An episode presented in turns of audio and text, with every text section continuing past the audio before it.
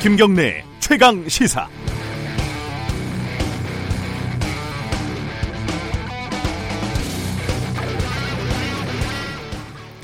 휴가철입니다. 휴가철답게 휴가 때문에 말들이 많습니다. 문재인 대통령이 휴가를 반납을 한다고 했더니 보여주기식이다, 쇼다. 자유한국당은 이렇게 비난을 하고 있습니다. 그런데 자유한국당 황교안 대표도 휴가 중이지만 당 공식회의에 참석을 했습니다. 사안의 중대성을 감안했다. 이런 설명도 붙어 있죠. 굳이 따지자면 이것도 쇼입니다. 그런데요. 이 원래 쇼라는 영어가 어, 보여준다는 거 아니겠습니까? 그래서 보여주기식 쇼 이런 말은 사실 동어 반복에 불과합니다. 그리고 정치라는 게 원래 보여주는 거 아니겠습니까?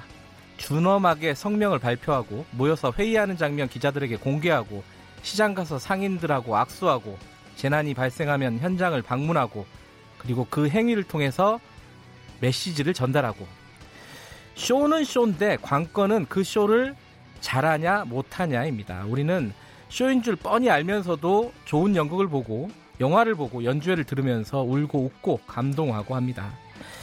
쇼가 훌륭하려면 그러니까 쇼가 진정성 있게 느껴지려면 기획도 좋아야 하고 연출도 감각이 있어야 되고 배우도 뛰어나야 됩니다. 결정적으로 주제, 메시지가 하고 싶은 말이 진실해야 합니다. 다시 한번 말하지만 쇼 자체가 문제가 아니라 좋은 쇼인지 아닌지가 더 중요합니다. 어떤 쇼가 더 마음에 와 닿을지는 여러분들이 각자 판단하실 일이겠습니다. 7월 31일 수요일 김경래 최강 시사 시작합니다.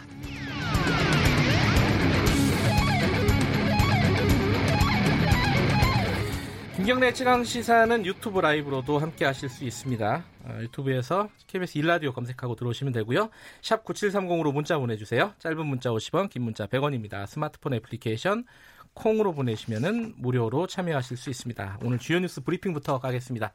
고발 뉴스 민동기 기자 나와 있습니다. 안녕하세요. 안녕하십니까. 어, 새벽에 좀 속보가 들어왔습니다. 북한에서 발사체를 또 쐈다고요? 또 쐈습니다. 예. 북한이 오늘 새벽 함경남도 호도반도 일대에서 미상 발사체 수발을 발사했는데요. 네. 합동 참모본부가 밝힌 내용입니다. 지난 22일 북한이 호도반도 일대에서 신형 단거리 탄도 미사일 두 발을 발사하지 않았습니까? 네. 이번 발사는 또 엿새 만에 이루어진 것이기 때문에 네. 좀 자주 쏘는 것 같습니다. 제가 봤을 때. 네. 아, 북한판 이스칸데르로 불렸었는데요. 지난 25일 발사한 발사체가 이번에 오늘 새벽에 발사한 발사체가 아, 6일 전에 발사된 미사일들과 동일한 종류인지는 아직 최종 확인되지 않고 있습니다만 아, 합참은 관련 동향을 추적 감시하고 있다 이렇게 밝히고 있습니다. 어떤 발사체인지도 규명을 해야 되고 왜 쐈는지 이 부분도 좀 해석이 필요하겠어요. 그렇습니다. 예, 그건 추가적인 소식은 좀 기다려 보고요. 아이에로 협약 정부안이 나왔는데 이게 노동계에서도 반발을 하고 또 재계에서도 또 반발을 하더라고요. 좀 내용 좀 정리해 주시죠. 양쪽으로부터 일단 공격을 받고 있습니다. 일단 네. 내용은요. 실업자 해고자의 노동조합 가입을 허용을 하고요. 공무원과 교원의 노조 가입 범위를 확대하는 그런 내용입니다. 네. 퇴직 교원, 퇴직 공무원, 소방 공무원, 유치원 교사, 대학 교원의 노조 가입이 허용이 됩니다.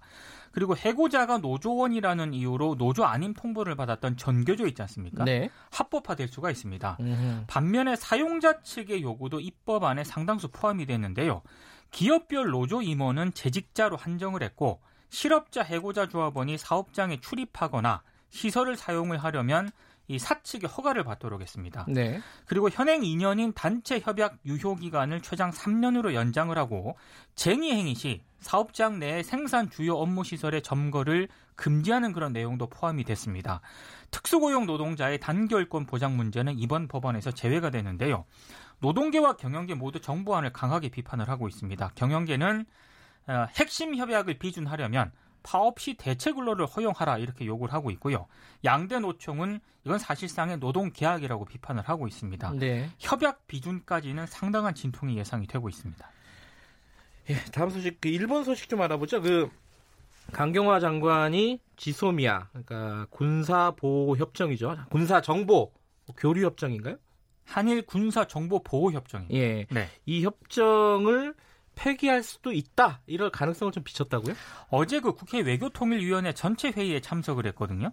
일본의 추가 경제 보복 조치에 따른 한일 군사 정보 보호 협정 연장 여부와 관련해서 네. 지금으로서는 협정 유지 입장이지만 상황 전개에 따라서 협정 폐기도 검토할 수도 있다. 이런 입장을 밝혔습니다. 네. 앞서 강경화 장관은 외통위 현안 보고에서 일본 정부가 다음 달 2일 가기에서 한국을 화이트리스트에서 제외하는 그런 제외할 가능성이 상당히 높다라고 밝혔는데요. 아, 만약에 이제 다음 달 2일 처리가 되면 8월 하순부터 시행이 될 것이다 이렇게 전망을 하고 있습니다. 강경화 장관은 다음 달 2일 태국 방콕에서 열리는 아세안 지역 안보 포럼 외교장관 회의를 계기로 미 국무장관 그리고 일본 외무상과 회담할 가능성에 대해서는 만날 시간을 조율 중이고 만날 가능성이 높다고 생각한다라고 얘기를 했습니다. 뭐 동시다발적으로 여러 가지 일이 진행이 되고 있는데 예, 관련된 내용은 2부에서 이상돈 의원하고 함께 좀 자세하게 짚어보겠습니다. 일본 관련된 소식 하나 더 알아보죠. 일본 정부가 세계 무역기구 WTO의 무역 분쟁 판결에서 네. 안보를 이유로 한 무역 제한을 반대하는 것으로 이렇게 나타났습니다. 아, 일본이요? 일본이요. 예. 러시아와 우크라이나가 최근 무역 분쟁을 계속 벌이고 있었는데요. 네. 이와 관련해서 일본 정부가 세계 무역 기구 1심 판결문에 공식적으로 정부 의견서를 제출했거든요. 어떤 내용이냐면 경제 외적인 이유로 무역을 제한하는 것이 남용되어서는 안 된다 이런 음. 점을 강조를 했고요. 네.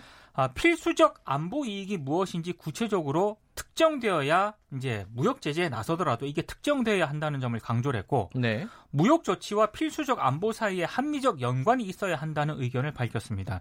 이거 지금 우리 정부가 일본 측에 주장하고 있는 그러니까요. 내용이거든요. 그대로인데요? 우리, 우리가 주장하는 거라. 그래서 한국에 대해서는 안보를 문제 삼으면서 보복성 수출 규제에 나선 일본 측이 상당히 모순된 행보를 보이고 있다라는 비판이 나오고 있습니다.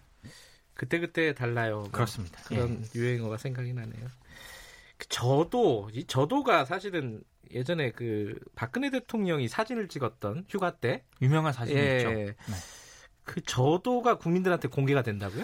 그러니까 문재인 대통령이 9월부터 국민에게 개방하겠다고 밝혔습니다. 음. 어제 국민 100여 명과 함께 저도를 방문을 했는데요. 네.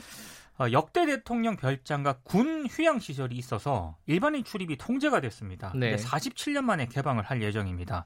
저도 개방은 문재인 대통령의 이제 대선 공약이기도 했는데요. 음. 어제 그 역사적 의미도 상당히 강조를 했습니다. 저도 일대 바다는 임진왜란 때 이순신 장군께서 첫 번째 승리를 거둔 옥포 해전이 있었던 곳이다 이렇게 직접 설명을 네, 했습니다. 거제도 쪽이죠? 그렇습니다. 네. 아, 저도는 1920년 일제 강점기에 군사 기지로 활용이 됐고요. 1972년 박정희가 바다의 청와대라는 의미를 담아서 청해대로 이름을 지었습니다. 이제 그 뒤부터는 대통령 별장지로 지정이 되는데요. 네. 아, 9월부터 1년간 저도를 시범 개방할 예정인데 저도 산책로라든가 전망대, 골프장 등이 공개될 예정입니다. 다만 네. 아, 보안이 필요한 청해대와 아, 군함 정박 시설이 아직도 있거든요. 음흠. 이건 개방 대상에서 제외가 됐습니다. 그 저도에 가서도 이순신 장군 얘기를 또 꺼냈습니다. 그렇습니다. 문재인 대통령이. 네. 이게 뭐 청와대에서는 너무 과도하게 해석하지 말아달라 뭐 네. 이런 식으로 얘기를 하는데 메시지가 분명히 있는 거죠. 그죠? 대통령이 또 직접 언급하는 예. 것 자체가 이례적이죠. 아까 말했던 뭐 쇼인데 이게 뭐 적절한 메시지가 전달이 될지 그건 좀 지켜봐야 될 일이고요. 네. 자, 직장 갑질 119가 어, 휴가 갑질 휴가철이라서 또 휴가 얘기입니다. 그죠? 네. 휴가 갑질 사례를 공개했는데 좀 황당한 게 많네요. 깜짝 놀랐습니다. 예. 공휴일이 낀 징검다리 연휴 때 연차를 사용하는 분들 많지 않습니까? 예. 근데 마음대로 결근으로 처리한 상사가 있었다고 하고요. 그것도 뭐예요? 좀 이해가 안 가는 예. 그런 처사고요. 이거는 뭐 고소 사안인데요. 그렇죠. 예. 그리고 3일 연속 휴가를 썼다는 이유로 경위서를 쓴 직장인도 있었습니다. 아하. 한 직장인은 연차를 쓴다고 미리 얘기하고 결제까지 받았는데 갑자기 상사가 휴가를 못 가게 했다 이렇게 호소를 했다고 하고요. 네. 상사 허락을 받지 않고 연차를 썼다면서 보복 갑질을 당한 사례도 있었는데 직장인 A 씨가 팀장에게 그 회사에서 연말에 남은 연차 소진하라면서 휴가일을 지정해줬다. 그래서 네. 그날 휴가를 사용하겠다라고 얘기를 하니까 팀장이 회사에서 매년 지정 휴가가 나오지만 쓰는 사람은 없다. 너는 컨트롤이 안 되는 사람이다. 라고 얘기를 하면서 이 A씨를 다른 부서로 보냈고요. 예. 회사가 대기발령 조치를 내렸다고 합니다. 예. 그리고 출근 뒤에 몸이 아파서 병원에 가기 위해서 휴가를 신청을 하니까 휴가를 쓸 때는 당일에 말하면 안 된다면서 면박을 준 상사까지 있었다고 하는데요. 고용노동부는 정당한 이유 없이 휴가를 사용하지 못하도록 압력을 행사하는 행위를 직장 내 괴롭힘 행위로 규정을 하고 있습니다. 우리 지금 대통령이 휴가를 안 가가지고요. 예, 줄줄이 다 휴가를 좀 안 가는 분위기로 지금 그거는 좀 저는 부작용인 거예요. 아, 그렇죠. 예. 아, 근데 이번에 이 공개한 사례는 네. 조금 심한 것 같습니다. 예. 오늘 여기까지 듣죠. 고맙습니다. 고맙습니다. 주연스 브리핑 고발뉴스 민동기 기자였습니다. 김경래 최강 시사 듣고 계신 지금 시각은 7시 35분입니다.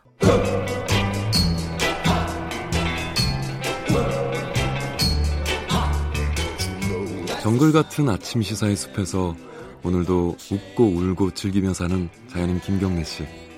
그의 하루 일과는 KBS 1라디오 김경래의 최강 시사를 진행하는 것으로 시작합니다. 어, 그런데 이게 무슨 소리죠? 아침부터 열심히 준비한 자연인 김경래의 밥상 같이 드셔보실래요? 후회 없는 아침 건강한 시사 김경래의 최강 시사 네, 어, 오늘은요 어, 제그 뉴스 브리핑 시간에 잠깐 전달해 드렸는데요. 이 유람선 헝가리 유람선 사고 있지 않습니까? 이 참사라고 불려도 되는 사고인데 이제 어, 한 명이 여전히 어, 실종 상태입니다.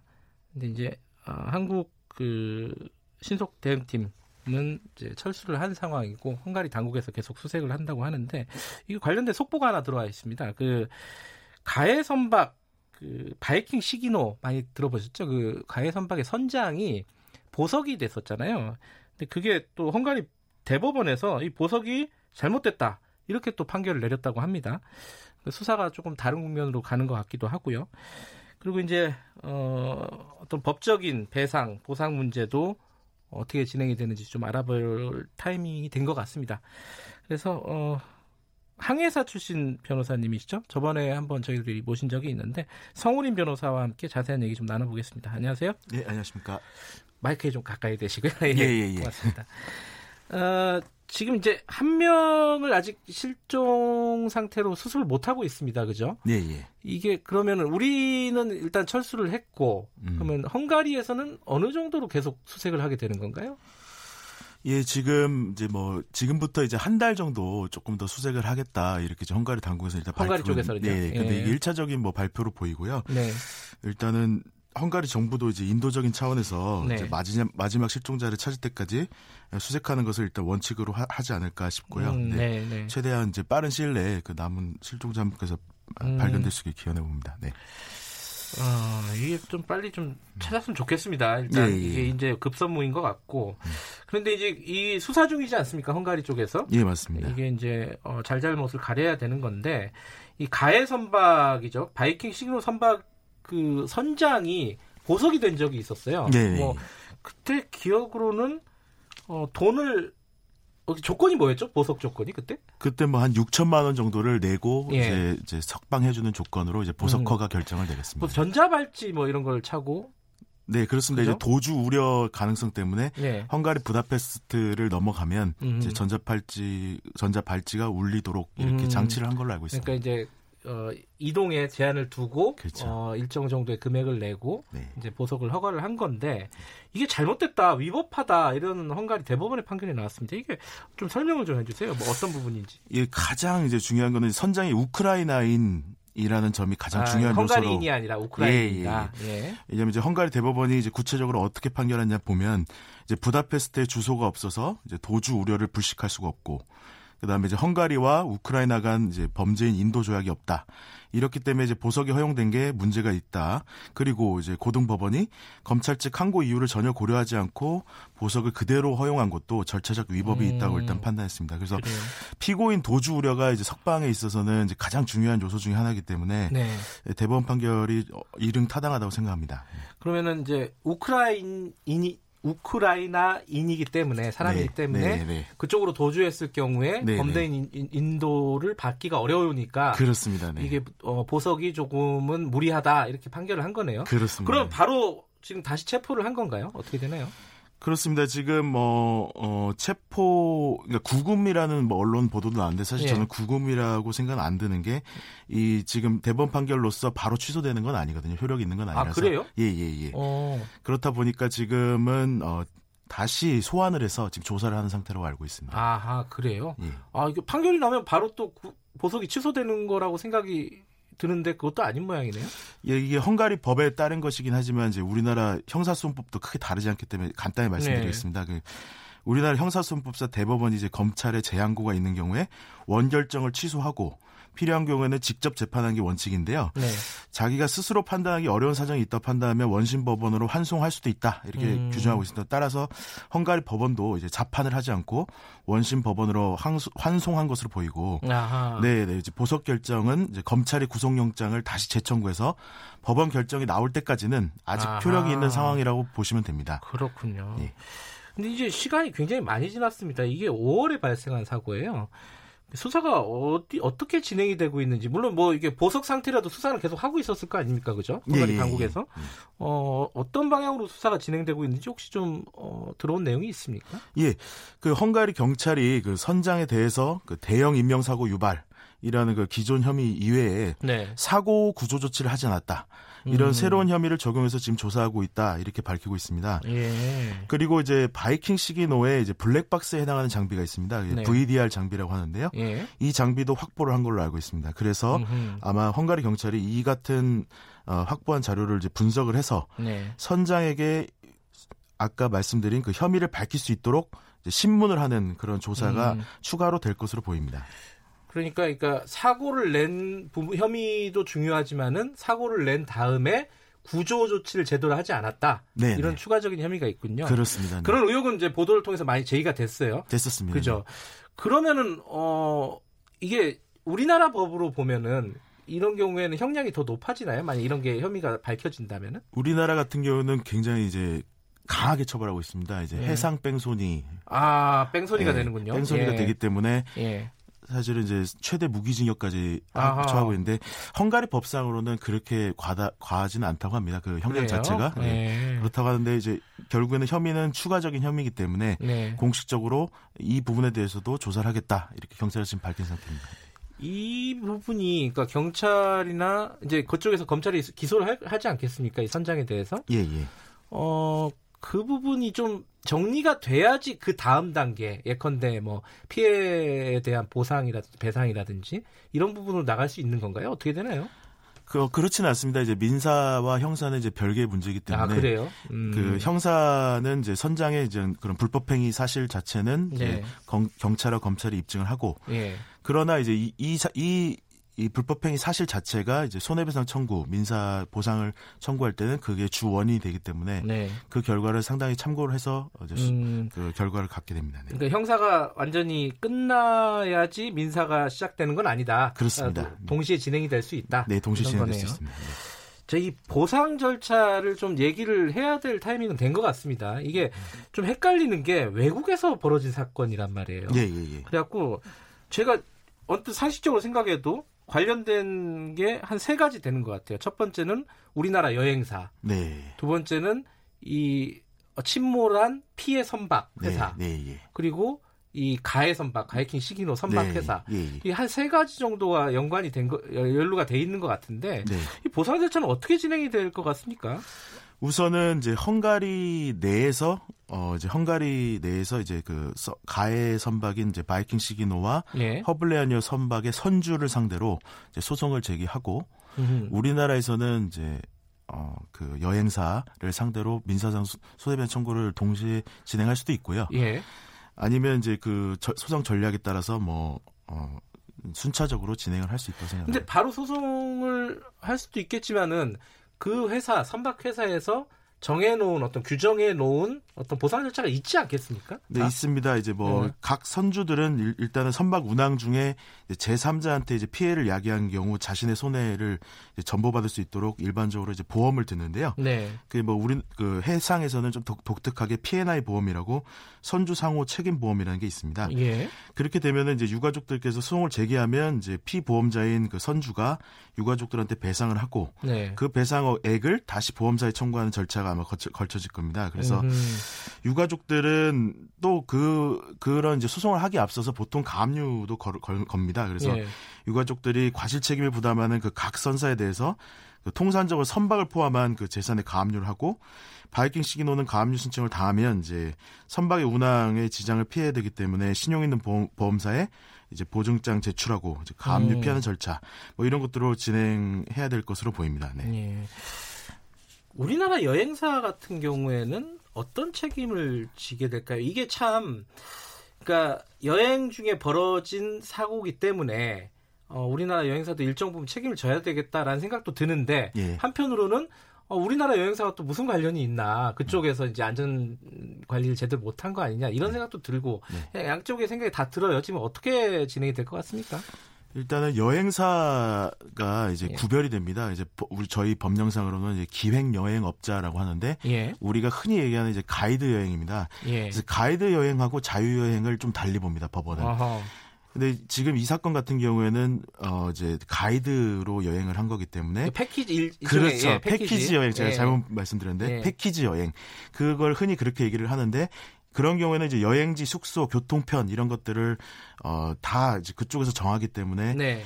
어, 여행객에 대한 안전 배려 의무를 강하게 보고 있습니다. 네. 그래서 유람선 관광도 이런 여행 일정의 일부이기 때문에 여행사도 사전에 이런 고객의 안전을 확보할 의무가 있어서 아, 특별한 사정이 없는 한 이제 손해배상 책임을 부담할 가능성이 높지 않나 저는 음. 이렇게 판단을 하고 있습니다. 네. 아, 그러니까 손해배상의 책임이 있다. 네, 그렇게 볼 여지가 있을 것 같습니다. 아직까지 예. 한번 소송을 해봐야 알겠지만 음, 네. 아직 이 소송이 실제로 진행이 되고 있지는 않는 거죠. 지금은 아직은 진행 안 되는 걸로 알고 있습니다. 그렇죠? 네.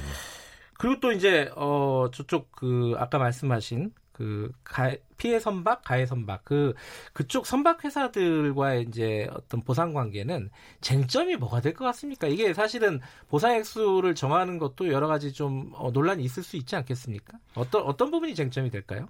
음, 사실은 이제 선박 간의 이제 충돌이기 때문에 선박 에 누가 과실이 더 있느냐 아하. 이런 부분들이 일단 중요하고요. 그 피해 선박과 가해 선박 둘 중에 과실이 어느 쪽에 더 있느냐. 그렇죠. 아하. 그리고 사고가 발생한 곳이 지금 바다가 아니고 이제 하천인데. 그렇죠. 사실은 이제 이게 또 어, 국제 항행에 제공되는 하천이란 말이죠. 그러면은 음. 마치 바다로 봐서 네. 해상법을 적용할 수도 있고 안 할 수도 있는 걸로 보입니다. 그래서 아, 그래요? 네, 이 부분들도 좀 중요한 쟁점이 될 겁니다. 그래서 해상법이 적용되면 되게 독특한 제도가 있습니다. 그래서 어떤 거죠? 선주의 책임이 제한되는 제한되는 제도인데 네. 아무리 손해 배상액이 크더라도 그 톤수에 따라서 선주의 책임이 제한이 돼서 유족들이 충분한 배상을 받지 못할 가능성도 있다는 거죠. 그래서 아, 그런 게 해상법에 있는 거예요? 예, 예, 있습니다. 아. 뭐 그런 이유는 이제 예전에 뭐 중세 시대 때 선박이 워낙 쉽게 가라앉고 하다 보니까 선주가 아. 크나큰 책임을 한 번에 부담한 거는 좀 그렇군요. 네, 부당하다는 측면에서 이제 만들어진 제도긴 합니다. 네. 그렇군요. 네. 근데 이 그 부분이 떠올라요. 이게 사실은 뭐 예를 들어 구명조끼가 없었다라든가 뭐 음. 그런 의혹들이 있지 않았습니까? 예, 예. 그런 부분에 대한 안전 관리에 대한 어떤 책임 이런 부분 들이 좀 쟁점이 되지 않을까라는 생각도 드는데 어떻습니까? 일단은 선박 소유자의 이제 책임도 있겠지만 지금 네. 당, 당장은 이제 선장이 이제 책임 선장이 이제 어, 항해를 하던 중에 이제 사고가 났기 예. 때문에 추후에 그 사고 미조치죄 혐의에 대해서는 음. 그, 그 부분이 이제 좀 검토가 되겠지만 이제 네. 민사에서는 네. 아마 이제 그런 선박 충돌 시 항법상 과실이라든지 이런 부분이 음. 더 주요한 쟁점으로 아, 작용할 것으로 보입니다. 알겠습니다. 이 어, 아직 그 찾지 못한 실종자 한 명은 빨리 찾는 게 급선무고 어, 보상 절차는 합리적으로 어, 그리고 좀 이루어졌으면 좋겠네요. 네. 앞으로 좀 진행된 상황을 보고 다시 한번 좀 모실 기회가 있을 것 같습니다. 오늘 말씀 감사합니다. 네, 감사합니다. 항해사 출신 변호사입니다. 성우린 변호사였습니다.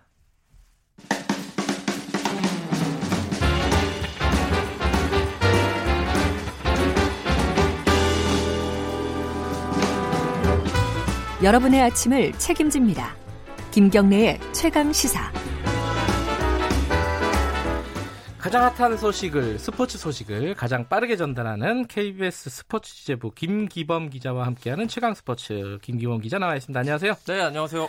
오늘은 프로야구 소식 네, 오랜만에, 오랜만에, 프로야구 소식으로 시작을 해보죠. 어떤 소식이죠? 네, 두산의 에이스 린드블럼 선수가 있는데요. 네. 또 호투를 펼쳐가지고 시즌 16승째입니다. 벌써. 아, 이 압도적인 그렇습니다. 1위 아니에요? 예. 네. 어제 NC전에서 5인 1 실점, 뭐, 많이 던지진 않았습니다만, 네. 승리를 이끌었고요.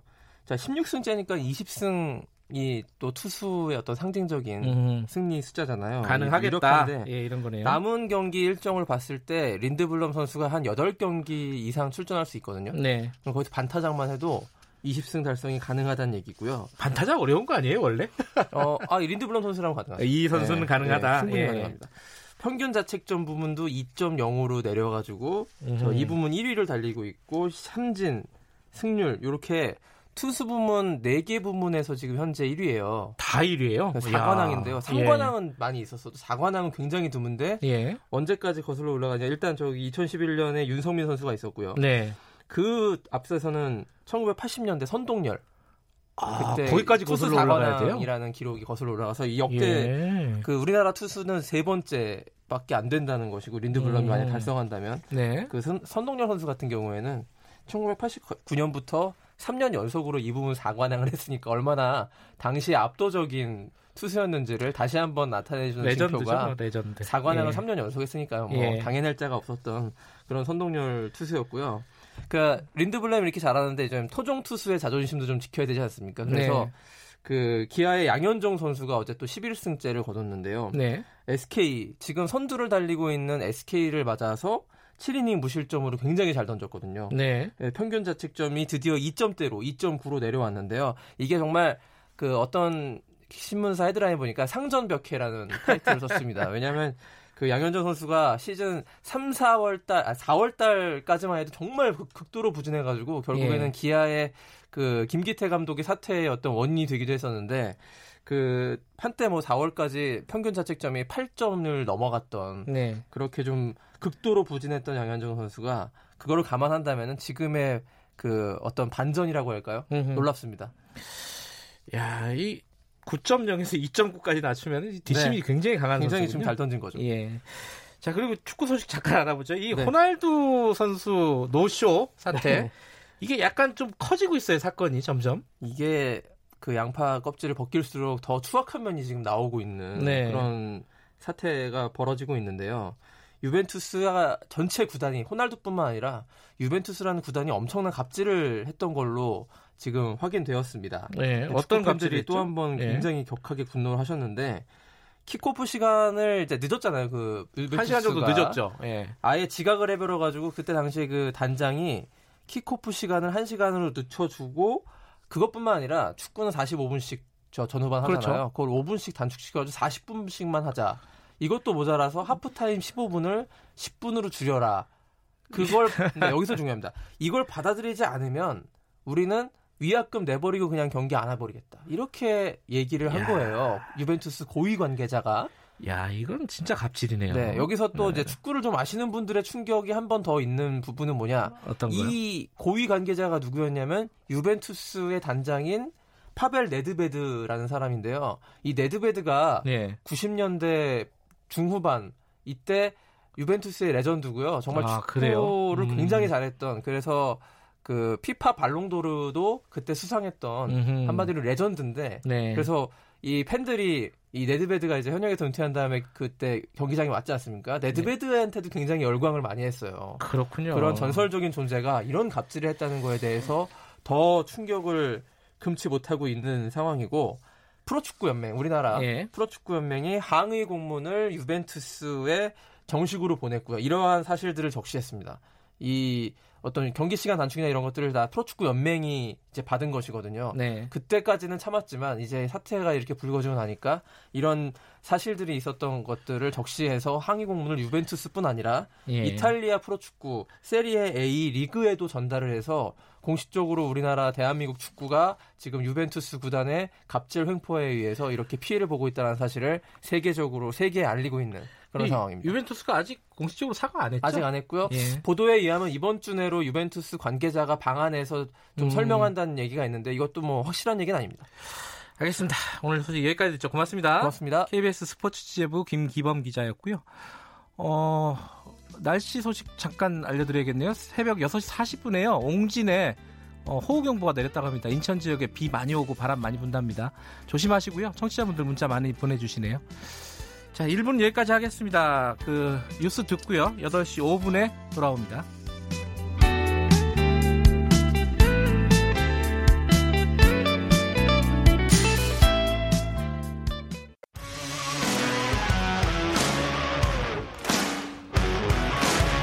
뉴스타파 기자 김경래 최강 시사.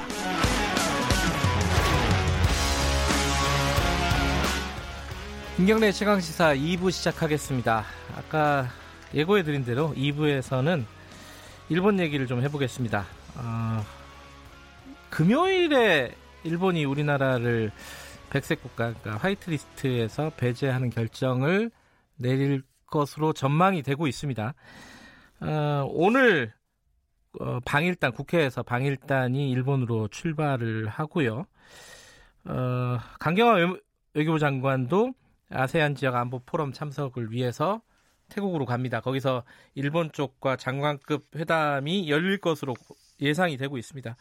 지난주에는 미국에서 한미일 국회의원 정기 모임이 있었는데 여기에 참석했던 어, 바른미래당 이상돈 의원과 함께 관련된 얘기 좀 나눠보겠습니다. 좀 답답한 상황인데요. 스튜디오에 모셨습니다. 안녕하세요. 네, 안녕하세요. 이상돈입니다. 네. 네. 어, 뭐 여러 가지 이제 국회 어, 다녀오신 분들이 언론에서 이제 뭐 밝힌 내용들이 좀 있습니다. 네. 한미일 어, 국의원 모임에서 어떤 얘기들이 오갔는지 좀 생생하게 좀 여쭤보고 싶어가지고 여, 어, 모신 거고요. 네. 일본 쪽 의원들의 분위기가 제일 궁금한 거 아니겠습니까? 네, 그렇죠. 전반적으로 어땠어요? 네, 일본 어, 대표단이 일곱 네. 명인데 네. 공동 대표단 공동 대표 단장이죠. 네. 대표 단장 두 분인데 예, 자민단의 참여연인 여성 중진 의원 이노구치 쿠니코라는 분이 예. 있고 그다음에 이제 무소속으로 팔선인 그 나카가와 마수하르 그두 분이 대표 단장이고 네. 두 분이 다 그 미국서 대학을 다니고 또 박사하고 그래서 영어를 제일 잘하시고 예. 발언을 제일 많이 하셨죠. 예. 에, 뭐 제가 느끼기에 두 분은 굉장히 합리적인 분입니다. 아 그래요? 네. 네. 음. 그리고 그 다음에 조금 어, 우경화 성향 할수 있는 네. 자민당 의원이 한 두 분, 뭐 공명당 의원이 한 분, 그 다음에 야당의 민주당 의원 한 분 이렇게 예. 이렇게 됐죠.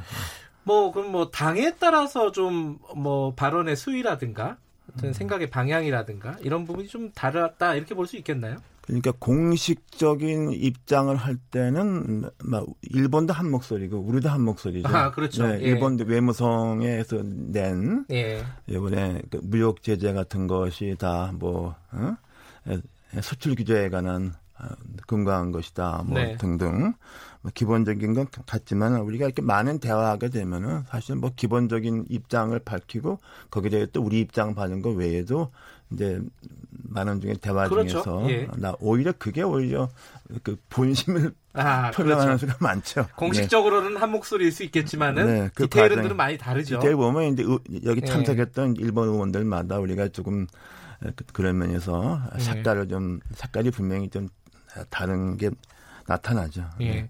근데 이제 어 의원님이 이상준 의원님이 언론에 이제 말씀을 하신 부분 중에 하나가 네. 일본 쪽에서 이런 얘기를 했다는 얘기를 했습니다.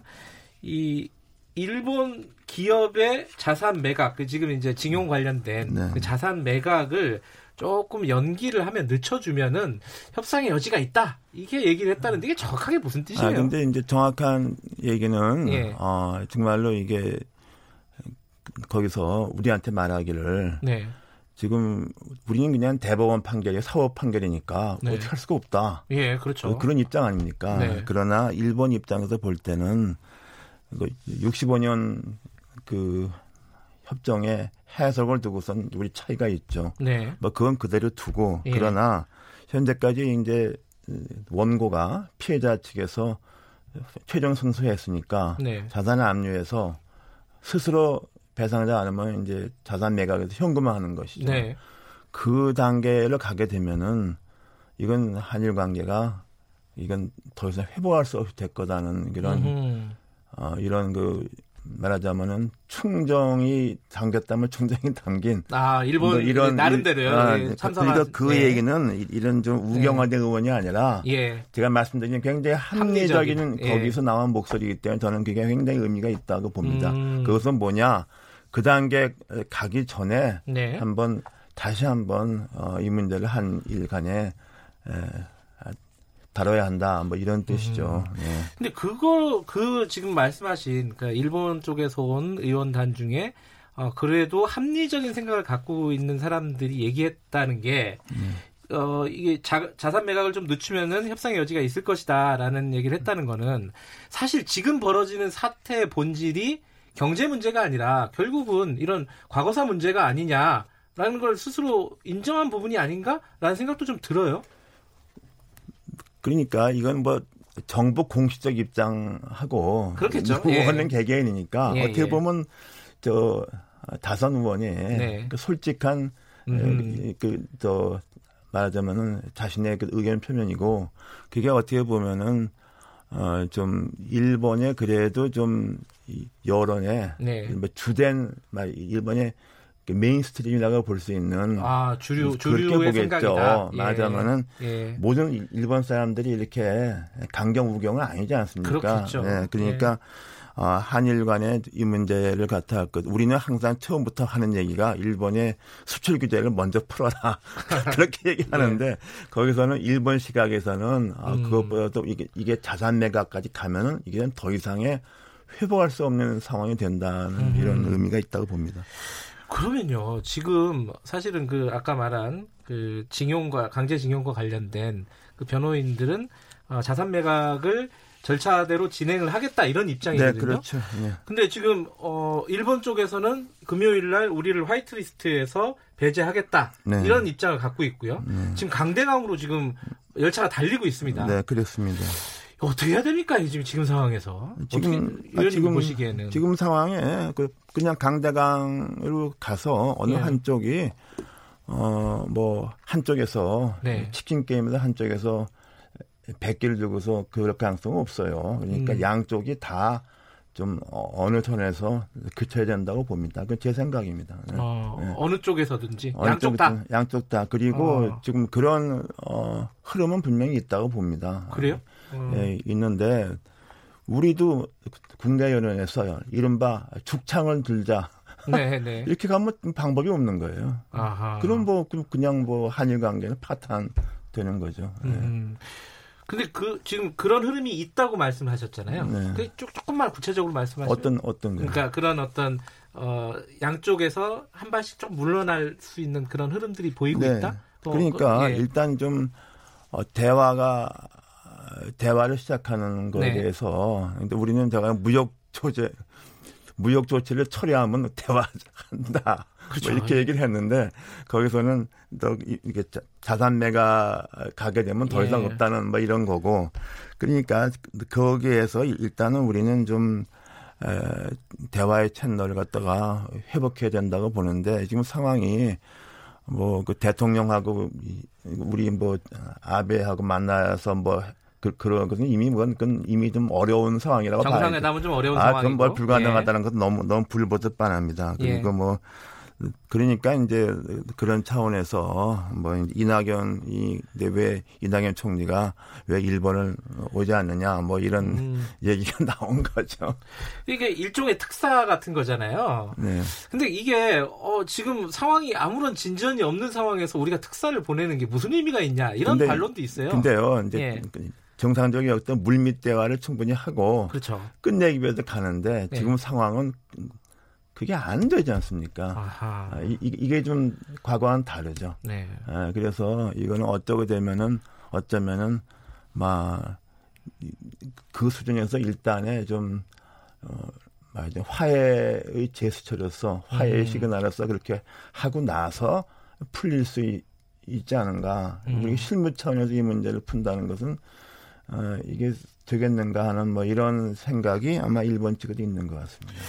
근데 지금 청와대의 공식적인 입장은 특사나 이런 부분들은 아직 생각할 때가 아니다라는 거예요, 지금은. 네. 그리고 민주당의 어, 특위 같은 경우에도 약간 좀 강경한 네. 모드가 있습니다, 분명히. 네, 그렇죠. 그러니까 지금 말씀하신 어떤 대화의 제스처를 우리가 먼저 보이, 보이기는 좀 어려운 상황이 아닐까라는 현실적으로 어떻게 보십니까? 근데 근데 뭐 그게 그렇게 되면은 그 두 개의 열차가 계속 가는 거죠. 그렇게 가는 가는 거고 저는 예. 좀 아, 그 좀 시간이 됐는데요. 2012년에 예. 그 이제 티비그니 브레젠스키라는 그 정치학자 있죠. 카터 때 예. 아, 그 사망 돌아가셨죠. 마지막 책에 보면은 세계 여러 지역에 대해서 좀 지정학적인 걸 갖다 마지막으로 이제 남긴데 거기에 한반도 부분에서 네. 에, 우리나라가 에, 한국의 경우는 그 저 중국의 지역적 패권을 어, 수용하거나 뭐 일본과 긴밀한 관계를 계속 유지해 나가는 어떤 양단간의 결정을 할 때가 올 거다. 뭐 이런 언급을 제가 전에 읽어서. 이번에 특히 제가 좀 어, 그게 바로 지금 이러한 어, 기로에 있지 않는가 하는 그런 생각을 합니다. 근데 지금 말씀을 어, 들어보니까 좀 답답한 부분이 금요일 날 어, 우리 화이트리스트를 우리나라를 배제하는 음, 결정이 음. 거의 기정사실처럼 네. 지금 보도가 되고 있습니다. 네, 네. 이렇게 되면은 어 돌이킬 수 없는 거 아니냐라는 느낌이 들어요. 그런 반응들도 실제로 있고요. 정치권에서도 어떻습니까? 글쎄요, 돌이키지 돌이킬 수 없다 그러면 우린 그냥 가는 거 충돌하는 거죠.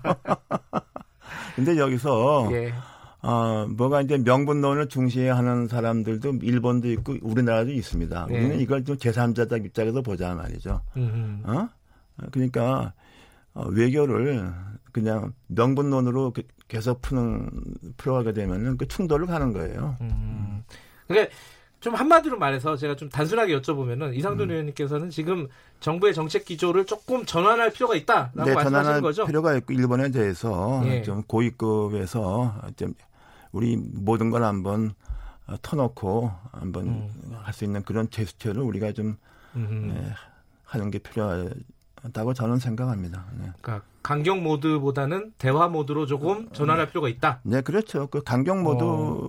해서 그 그렇다고 해서 우리가 우리 입장을 다 지명하고 일본이 그냥 100개 들고 무릎 꿇게 되겠습니까 이게? 음. 아 일본 천황이 한국에 와서 사과하겠어요? 이게 여, 근데 여론이요. 국민들 여론이 지금 불매운동하고 막 이렇지 않습니까? 이게 음, 확산되고 있고 음, 음. 쉽지가 않은 분위기예요, 사실은. 근데 예. 정치 지도자라면 여론을 단순히 편순하기보다 음. 여론을 억제할 수도 있고 네. 그거 갖다가 이끌어갈 수 있어야죠. 네. 국민들한테 뭔가 좀 양보를 요구할 수 있어야죠. 예. 그리고 요번에 이제 한미일 다른 얘기로 좀 넘어가세요. 한미일 의원 모임에서 미국 측의 반응이 뭔가 궁금한 사람들이 굉장히 많았는데 음.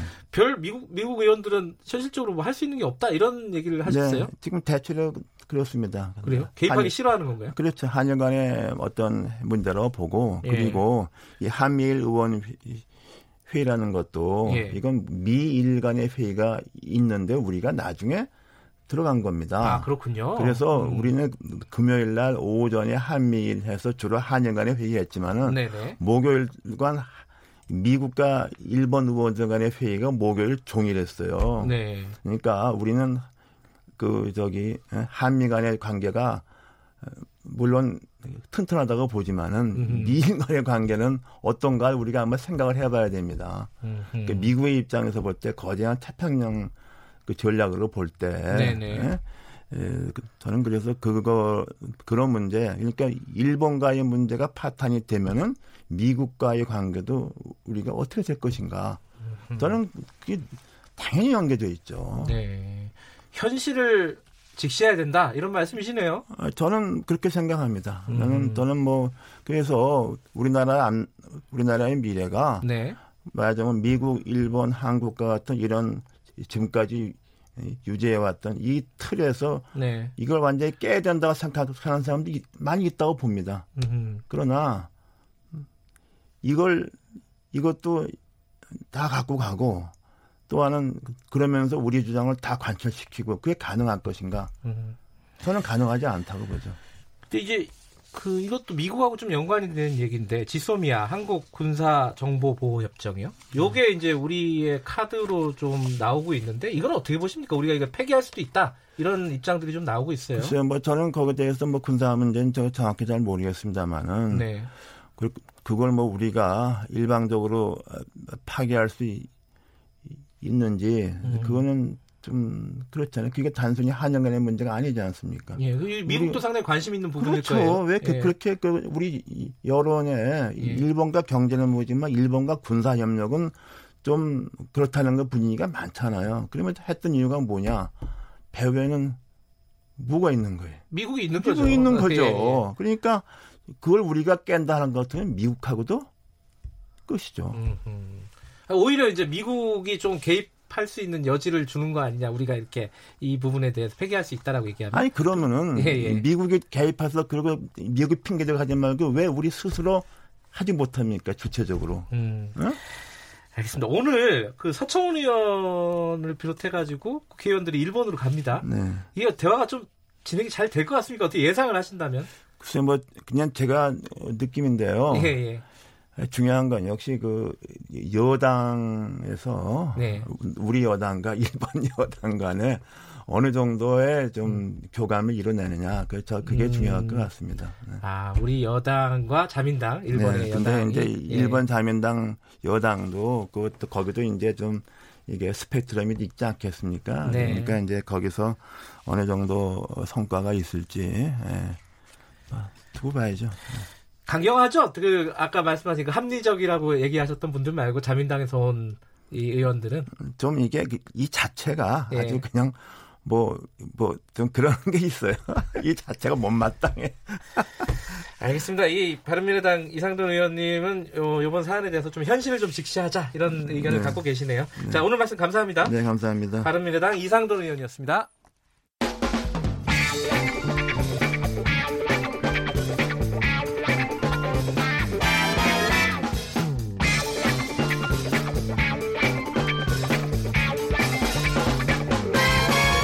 윤태곤의 눈.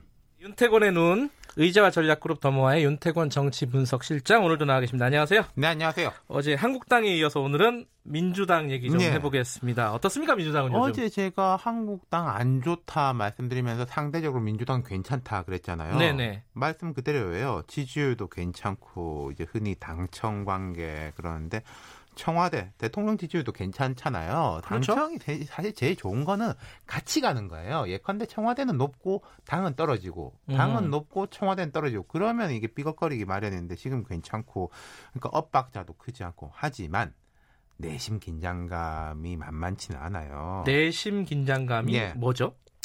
속으로 조금 불안감 같은 게 있다는 거죠. 어허. 자, 지금 2019년 7월 말이죠. 그렇죠. 내년 4월이 총선이지 않습니까? 네. 딱 4년 전으로 한번 시계를 아, 되돌려보죠. 19, 19 대 총선. 그렇죠. 2015년 여름이겠죠. 20대 총선을 앞두고. 아, 20대 총선 직전. 예, 예, 예 참. 예. 당시에도 여권이 객관적인 조건은 별로 안 좋았어요. 기억하실 텐데 메르스 사태가 터져가지고 정말 난리가 나고 음. 박근혜 당시 대통령도 뭐 불통 소리 그때도 많이 들었고 네. 황교안 총리가 청문회에서 좀 고생하다가 임명된 게 딱 그때예요. 근데 네. 당시에 여당 대 야당 지지율 그러니까 이 지금 딱 민주당 대 한국당 정도였습니다. 네. 새누리당이 당시에는 이게 새정치민주연합이라는 이름이었는데 네. 야당을 네. 한 더블 스코어로 압도했어요. 지지율로는. 아. 여당이 마음에 드는 건 아닌데 야당은 더 못 믿겠다 그런 음. 상황이었거든요. 예. 새정치민주연합이 이제 문재인 대표 시절이었는데 그 앞에 안철수, 김한길 공동대표가 뭐 여러 재보궐 선거 이런 거에서 이제 많이 져가지고 물러나고 문 대표가 들어왔는데 뭐 당내 갈등이 말도 못할 지경이었죠. 음. 근데 그로부터 9개월 뒤 총선에서 새누리당은 완전히 몰락했지 않습니까? 야당이 둘로 나뉘었는데도 불구하고요. 예. 제가 이 말씀을 드리는 건 그때랑 지금이랑 상황이 비슷하다 그런 게 아니라 한국 정치에서 특히 선거 앞에 한 9개월 1년은 무슨 일이 뭐가 어떻게 생길지 아무도 짐작 못한다. 뭐 예컨대 지금 야권이 하나로 똘똘 뭉쳐가지고 개혁 혁신해서 뭐 우리 새롭게 하겠다 이런 것도 뭐 생길 수도 있다. 그러니까 아. 여당이 이제 긴장감을 갖는다는 거죠. 구체적으로 좀 어, 긴장감을 가지고 있는 변수라고 할까요? 뭐가 있을까요? 어, 첫 번째 뭐니 뭐니 도 경제입니다. 안 좋죠? 네, 지금 네. 올해 경제 성장률 전망치 많이 내려갔지 않습니까? 한국은행이 내 낮춰가지고 뭐 2.2, 2.1인데 글로벌 기관에서는 1%대도 보고 있고 하하. 그리고 이런 이야기는 한 작년, 재작년부터 많이 나는데 착시 현상을 걷어내면 더 심각하다. 이게 무슨 말이냐면 삼성전자하고 하이닉스 반도체의 뭐 거인 두 회사를 빼놓고 보면은 우리나라 뭐 대기업이 유통, 화학, 자동차, 뭐 다른 제조 볼 거 하나도 없다. 음흠. 이런 이야기가 나온 지가 오래됐죠. 이게 물론 구조적인 문제기는 하지만은 총체적으로는 여권의 책임이 되는 거니까요. 네. 그러니까 지금 내년 총선쯤까지 갑자기 모든 경제 지표가 좋아진다? 어, 정부 여당에서도 그런 이야기는 별로 안 하잖아요. 그건 쉽지 않죠. 경제가 그렇죠. 그렇게 좋아지기는 네. 그죠? 그러니까 이게 제일 문제. 그다음 두 번째는 이게 제도적인 문제, 선거구제 문제가 있죠. 선거구제요? 어, 그렇죠. 어, 이건 또 무슨 뜻이죠? 자, 민주당이 고민 고민 끝에 정개특위 위원장 맡았잖아요. 그렇죠. 지금 이제 현재 패스트트랙에 올라가 있는 연동형 비례대표제가 통과된다고 보고 있을까? 저 아닌 것 같아요. 민주당도요? 그럼요. 의원들이나 아하. 당이 전략적으로 움직이는 거나 자기 지역구에서 총선 준비하는 걸 보면 다 그냥 이대로 간다라는 것에 맞춰가지고 움직이고 있어요. 그래요? 자, 그러니까 한국당은 음, 음. 우리는 원래 저지다. 이런 입장인데 이제 민주당 또 그게 아니잖아요. 그렇죠. 이게 앞으로 이제 정개특위, 사개특위가 올라오면은 이 문제가 불거질 것이고 정의당이라든지 다른 당과의 이런 뭐 문제들 이런 것들 이 부분은 분명히 오히려 한국당 쪽이 좀 유리한 포지션이고 음. 민주당 쪽이 좀 어려운 포지션이에요. 오히려요. 그렇죠. 아, 야, 이 선거구제 관련된 거는 앞으로 폭탄이 하나 되, 겠어요 그렇죠. 예. 그런데 이게 지금 이런 어떤 제도적인 문제, 경제 문제 말고도 보통 당내에는 개파 갈등 이런 것들이 엄청 그렇죠. 강하잖아요. 자, 한국당은 그게 좀 고질적이었고요. 네. 민주당은 어떻습니까 요즘? 자, 현재 민주당이 과거 한 20여 년간 아까 제가 태정치 민주연합 말씀드렸습니다마는 이 계열 정당 가운데 가장 강점인 부분이 그겁니다. 구심력이 매우 높아요. 뭐 개파 갈등이 거의 없어요. 지금요? 네, 지금 민주당을 보면 친문, 덜 친문 정도로는 나눌 수 있어요. 친문. 네, 예. 뭐 비친문도 가능할지 모르겠는데 반문은 없다고 보시면 되고요. 비친문은 좀 말이 이상한데요. 네, 그렇죠. 이상하죠. 뭐 근데 반문까지는 아닌데 뭐 네. 청와대가 딱히 마음에 안 드는데 그렇다고 내가 무슨 다른 깃발에 들 것도 아니고 음. 이런 사람들이 있을 수 있겠죠. 비문도 뭐 얼마나 있는지 자기가 음. 비문이라고 말하는 사람 들어보셨습니까? 민주당에서. 없어요. 없죠. 네. 물론 이런 분위기의 단점도 있습니다. 당내 활발한 토론을 좀 방해하고 스펙트럼을 좁히고 이제 민주정당이라고 보기엔 토론이 부족하다 그런 측면이 분명히 있는데 분란이 없다라는 거 정말 큰 장점이죠. 음흠. 하지만 이게 하나로 뭉쳐지면 그 안에서 또 갈라지게 돼 있는 거지 않습니까? 그렇죠. 조직이라는 게. 아까 그래서 제가 덜 친문 말씀드렸는데. 네. 자, 제 아무리 단일돼요. 과거 김영삼, 김대중, 뭐 제왕적 총대가 있는 정당들도 내부 갈등이 있었습니다. 특히 공천 과정에서는 없는 갈등도 생길 수밖에 없어요. 사람들이 뭉치죠. 이쪽으로 예. 뭉치고 저쪽으로 뭉치고. 공천이라는 게 기본적으로 경쟁이지 않습니까? 되는 사람 있고 안 되는 사람 있고 하는 거죠. 근데 공천 얘기 나왔으니까 그런데 지금쯤 되면은 뭐 인재 영입한다 막 이렇게 좀 바빠야 될 시기 아닙니까? 지금 좀 움직이고 있어요, 제가 아, 그래요? 근데 이걸 음. 수면 위로 올리려고 하다가 한일 갈등 때문에 좀 미뤄뒀다. 아하. 한국당은 얼마 전에 뭐 박찬호, 이국종 이런 이야기 나왔는데 예, 예. 민주당 같은 경우에는 이해찬 대표 좀 강하게 그립을 잡을 거다. 음흠. 과거처럼 이제 개파별로 안배할 경우에는 갈라먹기 되니까 안 된다. 네. 근데 흥미로운 게 딱 4년 전에 민주당에서 그런 논리로 김종인 당시 제, 대표가 강하게 장악을 했어요. 음흠. 이해찬 대표가 공천 탈락하기도 하고 이해찬 대표가 이제 우린 다르다 민주적으로 하겠다라고 했는데 또 자기가 대표가 되니까 이제 그러는데 물론 이건 공천이 아니라 인재 영입 단계입니다만은 네. 그런 유사성이 있는데 기본적으로 한국당에 비해서 민주당이 후보군이 많아요 현역 뭐 전직 의원 청와대에서 나올 사람 이건 당의 역량이 우위에 있단 말도 있는데 내부 경쟁이 치열하다는 말도 되니까 그 조정이 관건인 거죠. 앞으로 9개월 무슨 일이 벌어질지 모른다. 네. 예, 오늘 말씀 잘 들었습니다. 감사합니다. 윤태곤 실장이었고요. 김경래 최강기사 2부는 여기까지 하겠습니다. 잠시 후 3부에서 뵙겠습니다.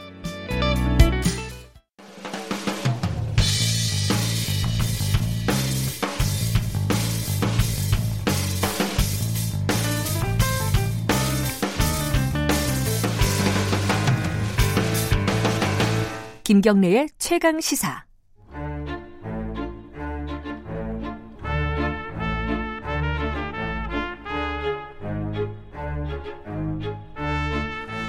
네, 수요일마다 돌아오는 영화 스포 시간입니다. 최강 시사 영화 코너 스포일러. 자, 오늘은요 애니메이션 얘기를 좀 해볼까요?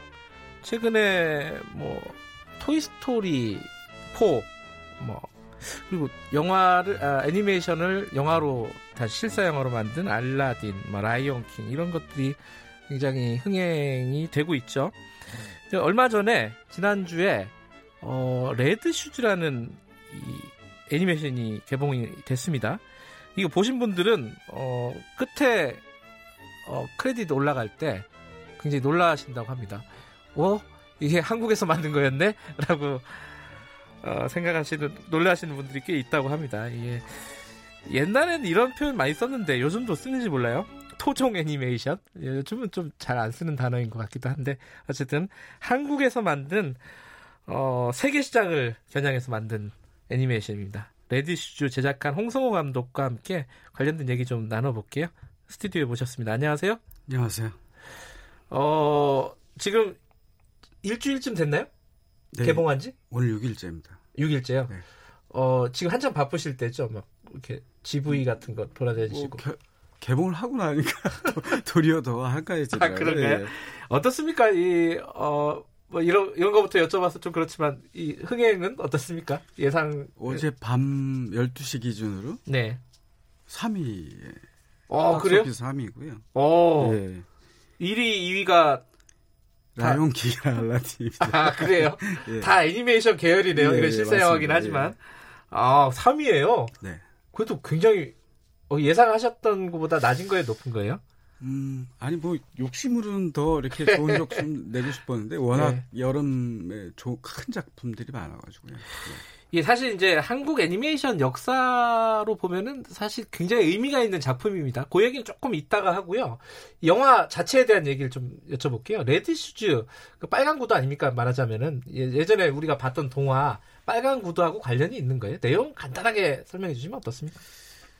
빨간 구두와는 전혀 관계가 없어요. 전혀 관계가 네, 없어요. 뭐 구두 네. 신고 춤추거나 그런 거 관계가 없고 네. 뼈대는 백설공주 일곱 난장이를 그대로 가져왔어요. 아 백설공주 얘기군요. 예, 예. 백설공주 이야기고 거기서 이제 왜 그 계모가 백설공주를 쫓고 죽이려고 하고 일곱 난장이가 도와주고 그러잖아요. 그렇죠. 예. 그래서 그것들이 실제로 우리가 모르는 얘기가 있지 않을까. 그래서 그 음. 이야기들을 맞춘 거고요. 음. 그래서 동화 속에 있는 주인공들을 다 모아다가 거기에 있는 이야기들을 조금 개연성 있게 다들 이렇게 음. 맞춰보고 그래서 계모가 왜 쫓는지 백설공주가 진짜 세상에서 가장 아름다운 여성이 맞는 건지 일곱 난장이는 왜 백설공주를 이렇게 도와주는지 그런 것들을 풀어가는 내용이죠.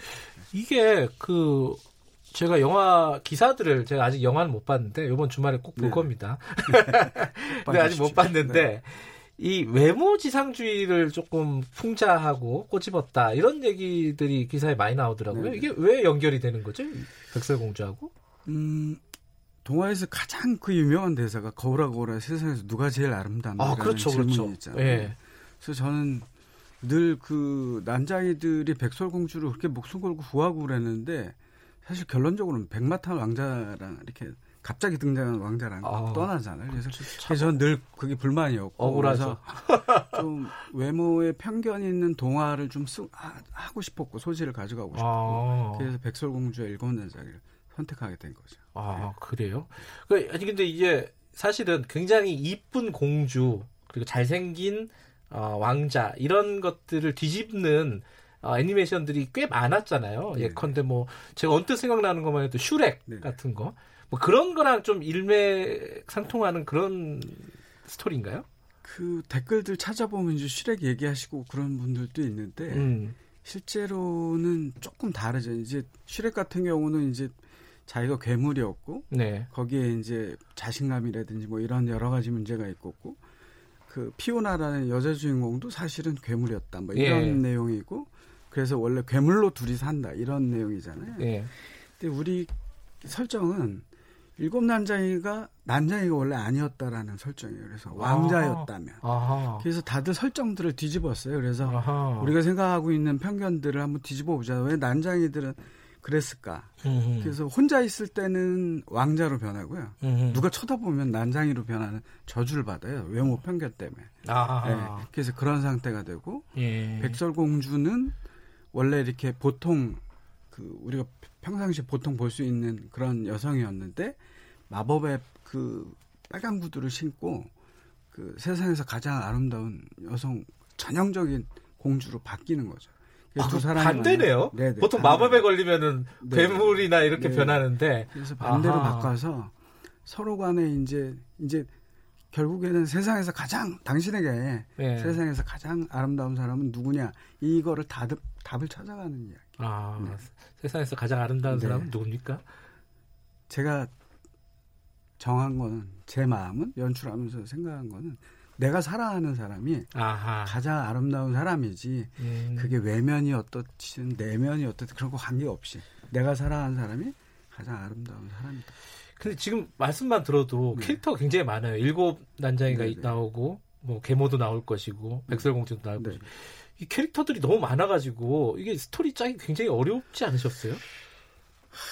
그 스토리 원래 이제 이 애니메이션을 만들 때 캐릭터 숫자가 이 예산이랑 되게 직결되거든요. 아 그래요? 네. 그런데 저희는 일곱 명 난장이에다가 얘네들이 또 왕자로 변하거든요. 아, 뭐야. 그게 열 그거만 해도 14명이네요. 그다음에 백설공주도 두 가지 타입이 나와야 되고. 16명. 그다음에 이제 마녀는 이제 막 마법을 쓰면 쓸수록 점점 늙어가고 막, 막 이런 여러 가지 때문에 캐릭터가 많아가지고 되게 고생스러웠는데 음. 그래서 중반까지는 이제 그 캐릭터들 특징을 좀 보여주다가 네. 후반부에는 이제 두 사람의 얘기로 좁혀집니다. 그래서 음흠. 두 후반부에는 좀 그래서 예산도 줄이고. 그 주인공이 네. 그이 일곱 난장이 중에 멀린이라는 그 난장이와 네. 이 백설공주잖아요. 네. 네. 그 멀린하고 굉장히 닮으셨다는 얘기를 근데 의도한 바는 아닌데 아무래도 모르겠어요. 이게 애니메이터들도 그렇고 뭐 만지다가 뭐 제 표정을 보고 얘 제가 연기하는 걸 보고 해서 네. 그런지 모르겠는데 제가 또 키가 또 작고 그렇다 보니까 저랑 비슷하다는 어, 얘기 저도 별로 할 얘기는 없습니다. 근데 이, 이 스토리를 구상하신 지가 10년이 넘었다고 들었어요. 네 네. 2007년에 처음 구상. 마이크에 잠깐만 좀 가까이 네, 대시고. 2007년에 구상했어요. 눈에 이렇게 회한이 쫙 지나가시는데 10년 동안 이 스토리를 이렇게 발전시킨 게 뭔가 애정이 있으셨어 그러셨을 거 아니에요? 어떤 부분이 제일 마음에 들어가지고 이 스토리에 꽂히신 거예요? 음, 원래 오리지널 스토리를 가지고 네. 투자를 받거나 이제 이렇다 보면 네. 그 우리 먹어보지 않은 음식을 누가 이렇게 내밀었을 때 약간 이렇게 물러나는 느낌이 있잖아요. 그래서 네. 오리지널 스토리로 하는 것보다 애니메이션이 돈도 많이 들고 기간도 음. 오래 들다 보니까 누구나 아는 이야기를 해봐야 되겠다라고 시작을 했고 2010년도에 이게 그 변호의 양우석 감독이나 그 당시에 같이 작업을 했는데 양우석 감독이 그 시나리오 대상을 털컥 다 받아버렸어요. 이, 이 이걸로요? 이 시나리오를. 아 예. 그래요? 그래가지고 그래서 이 영화가 오. 이제 되게 빨리 진척하게 됐는데 예. 어쨌든 시나리오를 이제 또 영화로 바꾸려고 그 당시에는 한 40몇 페이지짜리 음. 트리트먼트였기 때문에 그래서 그걸 바꾸는 작업 그다음에 또 돈을 벌면서 또 같이 진행을 하다 보니까 오래 걸렸죠. 네. 음. 근데 지금 보니까 이 해외를 겨냥했다고 제가 처음에 모두 말씀을 드렸었는데 보니까 배우들이 그러니까 목소리를 더빙한 네. 배우들이 기본적으로 다 해외 유명 네. 배우들이에요. 예, 예. 그죠? 그러니까 어, 영어판이 기본인 거잖아요. 네, 한국어판이 기본이 아니라. 네, 근데 배우들이 오, 너무 쟁쟁해요. 예를 들어 여자 주인공 같은 경우에는 클로이 모레츠. 어, 이게 뭐 세계 탑 클래스 배우잖아요. 네네. 어떻게 섭외를 하셨어요? 그 어쨌든 저희는 글로벌로 나가야 되니까. 네. 그 다음에 배우도 좀 배우 힘도 얻고 싶고. 네. 그 다음에 이제 저희가 이렇게 전형적 공주로 만들고 싶지가 않았어요. 그래서 좀 목소리도 허스키하고 좀 아, 당당한 그런 스타일을 네. 좀 찾고 그렇게 설정을 해놓고 하다 보니까 후보가 몇 명안 됐죠. 근데 그게 클로이 브레츠가 최상이었었는데. 아, 그 후보 중에? 네네. 예. 최상이었었는데 저희가 시나리오와 이렇게 kit을 보냈어요. 저희 설명이랑. 아, 그런 건 이메일로 보내나요? 이제, 저, 에이전트, 네, 에이전트 담당 매니지먼트가 예. 있으니까 거기에 통해서 보냈죠. 그랬더니 거의 두 달 후에 예. 저희한테 연락이 온 거예요. 하겠다고. 아 그래요? 네. 특별히 그 다음에 노력을 안 했는데도. 네, 노력을 안 했는데도. 그래가지고 얻어 걸린 케이스네요. 오, 완전히 저희는 진짜 완전 하늘에서 복이 뚝 떨어졌는데. 진짜요? 네네. 야. 근데 이제 그 친구가 20대 초반인데 영화가 벌써 80개예요. 그 요즘은 시나리오를 엄청 고르고 있는데 저희 거 보고서 야 이거 여자들한테 보여줘야 되겠다라는 생각을 했나 봐요. 아 본인이요? 네. 아. 그래서 저희 시나리오를 했고 남자 배우는 그로부터 거의 1년이 걸렸어요. 아하. 음. 남자 배우 정하는 거 되게 남자 배우도 되게 유명한 네네. 사람이니까 이름은 네. 아마 낯선 사람들이 있을 텐데 샘 클라플린 네네. 이게 헝거 게임 주인공이었죠. 헝거 게임도 나오고 네. 한국에는 팬들이 그 미 비포 유 아, 남자 주인공으로 예. 나와가지고 많이 좀 알려졌는데 예, 예. 저희가 이렇게 주인공들마다 난장인들마다 다 이 어느 동화에 어디로부터 와서 그 국가들이 있어요. 어디는 음. 영국, 프랑스 뭐 이렇게 그러다 보니까 영국 발음에 억양에 네. 영국 배우여야 되고 그다음에 또 이제 뭐 스캔들이 없어야 되고 그런 친구들 찾다 보니까 스캔들이 네. 없어야 돼요. 예. 저희가 그 캐스팅할 당시에 거의 1년 만에 연락이 온 거예요. 저희가 배우를 한 열 몇 명을 했는데. 음. 그래가지고 거의 1년이 걸렸고 시간은 자꾸 가지 클로인버레츠 녹음 다 끝나서 빨리 프로덕션을 들어가고 애들 막 100여 명이 기다리고 있는데 음. 그래가지고 그러고 있는데 연락이 와서 저희가 어디니 바로 가겠다라고 했더니 런던이 집이어서 런던으로 가겠다 그랬더니 자기 지금 피지에 있다는 거예요. 영화 촬영 중이래. 예. 그래서 저희가 피지를 알아봤더니 녹음실이 없어요. 아하. 그래가지고 미국에서 장비를 다 공수해가지고 미국 호, 그 피지의 호텔에 가서 스위트룸 빌려가지고 장비 세팅하고 거기서 녹음하고 막 어렵게 그런, 어렵게 하셨네요. 네네, 그런 에피소드도. 근데 이게 어 영업판이 기본이고 해외 유명 배우들이 참여하긴 했지만 결국은 감독님은 한국 사람이고 네네. 그죠? 시나리오도 한국에서 네네. 만든 거고 한국적인 색깔이 나올 수밖에 없지 않겠습니까? 어떤 부분이 한국적인 색깔이 있습니까? 우선 남자 주인공 아까 멀린이 네. 한국인이라는 설정을 저희는 했어요. 아 그래요? 네. 네. 그래서 어허. 그래서 영국계 발음을 쓰는 한국인 아, 그러니까 원래 아더왕의 그 조력자로 멀리는 나오잖아요 네. 마법사가 근데 이 친구가 오래전에 분명히 동양에서 이 한국에서 갔을 거다 이런 아, 설정을 했고 설정 자체가 그래서 룩 룩이랑 옷이나 이런 것도 보시면 어 저거 약간 한국과 동양 스타일인데 이런 한복 느낌이 스타일이 약간 나나요? 한복은 아닌데 약간 동양 스타일. 아 그래요? 봐야지 알 수 있겠네요. 그다음에 부적을 쓰거든요. 부적이요? 부적을. 네, 해외에서는 부적을 잘 모르는데 음흠. 한국 사람들은 부적 보면 딱 알죠. 알죠. 거, 기에 번개라고 음. 한글로 딱 박아놓고. 아 그게 한글로 써놨어요? 네, 뭐 그런 아. 거라든지. 그다음에 일곱 난장이를 그 한국 아이돌처럼 세팅을 해서 앞에 프롤로그 보면 이렇게 이렇게 하트 날리는 아, 장면, 손가락 하트, 손가락 하트 날리는 네. 장면도 나오고요. 아하. 음. 이게 사람들이 마지막에 어, 자막 올라갈 때 이게 해외 해외판을 이게 글로벌 시장을 겨냥했다 네. 그러면 당연히 영어로 뭐 디렉터 네, 네, 네, 뭐 이렇게 썼을 것 같은데 다 한글로 썼단 말이에요. 특별히 일부러 그러신 거예요? 일부러 그랬고요. 적어도 우리가 한국에서 개봉할 때는 음. 한글로 된 크레딧을 올리자라고 아하. 한 거예요. 그래서 저희가 지금 영화 이렇게 평점을 보면 알라딘 다음으로 2위 정도 되거든요. 현재 아, 상영 중에. 근데 물론 이제 교훈적인 내용 때문에 호평을 해주시는 것도 있는데 그 한글 올라갈 때 어, 되게 충격을 받으시는 것 같아요. 늘 디즈니 거나 그렇죠. 픽사 이런 걸 보시고 영어로 된 것만 가득 보시다가 한글로 가득 찬 걸 보시면서 충격을 받으셔서 어, 그, 래서 조카의 평가를 해주시그 영화를 보고 충격을 받은 이유가 이제 제가 평들을 읽어보니까 댓글들 이런 걸 읽어보니까 영화의 기술적인 완성도가 뭐 스토리는 스토리대로 완성도가 있겠지만 기술적인 완성도가 중요하잖아요 애니메이션은 그게 디즈니나 픽사에 절대 뒤지지 않는다라는 느낌을 받았다는 거예요. 음. 실제로 그렇습니까? 어때요? 감독님이 보시기에는? 그냥 이제 일반 관객들이 보시기엔 그렇고요. 이제 전문가들이 보면 차이가 나죠. 아무래도 제작비가 10배의 차이 가 이, 이 영화가 제작비가 220억 이고요. 이번에 토이스토리 4는 2억 불. 그래서 약간 10배 정도 차이입니다. 그렇군요. 네. 그래서 이제 아시는 좀 전문가들은 보면은 이제 네. 빈대가 보이고 아. 일반 관객들 보시기에는 비슷비슷하게 보이죠. 그 기술력의 차이라기보다는 그거는 제작비 돈의 문제네요. 결국은 결국엔 시간 싸움이거든요. 시간과? 사람이랑. 아. 네. 그 우리가 이게 애니메이션이 그렇게 유명한 작품들이 해외에서는 많이 없잖아요. 네네. 이게 어려울, 어려울 것 같아요. 상대적으로 뭐 여러 사람들 인프라도 많이 없고 음. 인력도 없고. 근데 굳이 한국에서 애니메이션 이렇게 대형 애니메이션 마, 만드시는 이유가 뭡니까? 그 1995년도 토이 스토리 1이 나왔어요. 예. 제가 그걸 저도 CG 아티스트 그 예. 당시에 이제 직접 일을 하는 사람이었고 극장에서 토이스토리 1을 보고 너무 충격을 받은 거예요. 애니메이션을 보고 내가 이런 감정과 감동 아. 이런 걸 느끼는 것 자체가 그래서 저는 또 3D를 하고 있었고 예. 그래서 이런 걸 만들어야 되겠다는 생각을 했고요. 그 당시 24년 전에. 1995년도에요. 그래서 그 사이에 픽사는 24년이 흘렀고 21작품을 내놨는데 예. 저희는 이제 첫 번째 작품을 내는 거죠. 네. 만족스러우십니까? 어떻습니까? 너무 아쉽죠. 그 뒷부분은 너무 빨리 끝나는 것 같다는 댓글도 음. 있어요. 근데 사실 그게 더도 저는 더 만들고 싶었는데 돈이 없어가지고 못 만들었거든요. 그러니까 마무리도 잘 하고 싶었고 그런데 네. 아쉬움이 많이 남죠. 그러면 다음 작품은 또 10년 걸리는 겁니까? 어떻습니까? 아무래도 다음 작품 훨씬 더 빨리, 빨리? 만들 수 있을 것 같고 준비하신 거 혹시 있으세요? 준비한 게 당연히 있고요. 저희가 아하.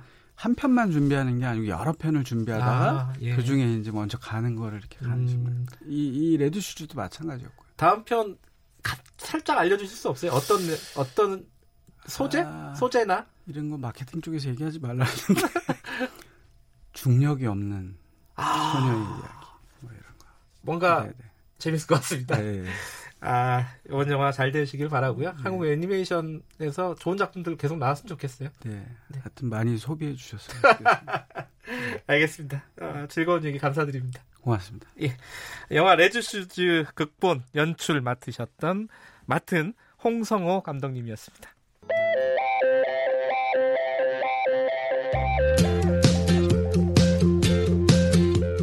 오늘 하루 이슈의 중심 김경래의 최강 시사. 제가 제 강아지 때린 게 어때서요? 저 잘못했으니까 때린 거예요. 내 양육 방식이에요. 경찰분이 저 강아지 샀어요?